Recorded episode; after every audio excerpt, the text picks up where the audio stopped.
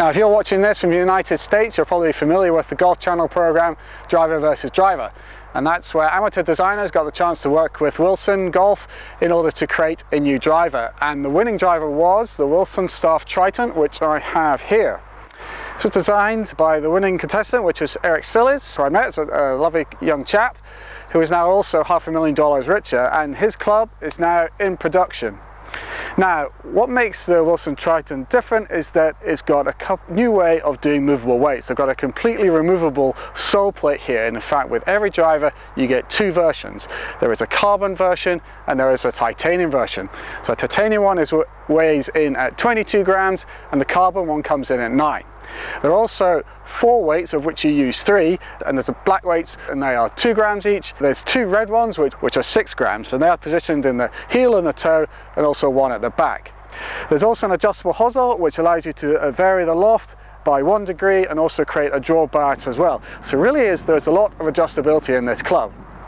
When you put it down, you'll see the other thing that is new and different. This was really Eric's own personal design feature which he really worked quite hard to get in. That's a silver line on the top which is called the SAT or the Swing Active Technology uh, because everything these days needs to be called something with three words and the word technology at the end of it and that really is just a silver line to help you line up. It's just a little bit narrower uh, than a width of a golf ball at the front and it sort of tails off. It looks a wee bit like the Scotty Cameron Detour putter which kind of showed you the way the arch should go but it's there really for alignment and whilst I'm not sure about the visual appeal of it, it actually does do the job pretty well. So let's see how this goes.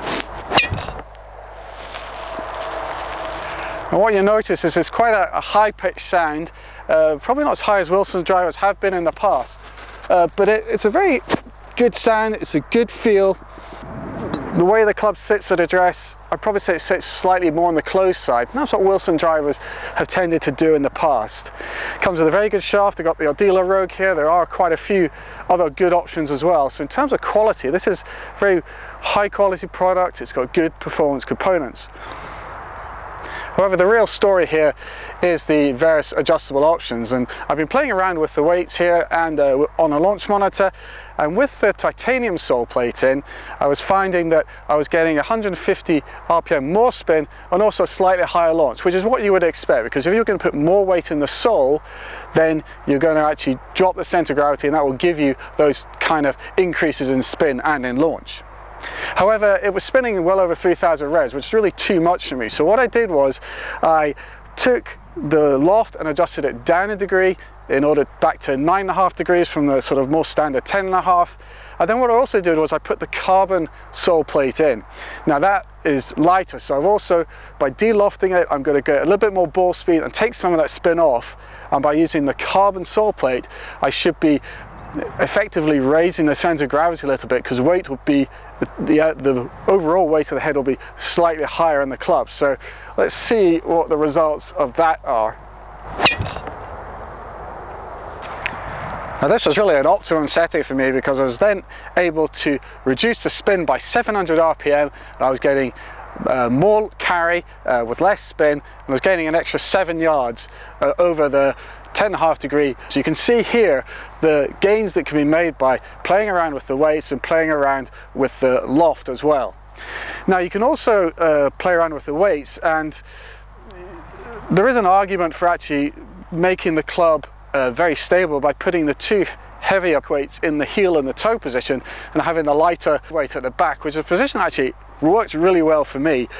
But again, it's a chance to sort of play around with that. These weights probably have less of an effect on the spin. They're more there for making the club change its characteristics depending on how you like it to feel as you're swinging through uh, the, swinging the club through the air but overall it's good to have all these uh, particular different options and I think when it all comes together here I think this is a, a very likable driver I, I, do like it um, I'm not I think the looks can maybe be a little bit better.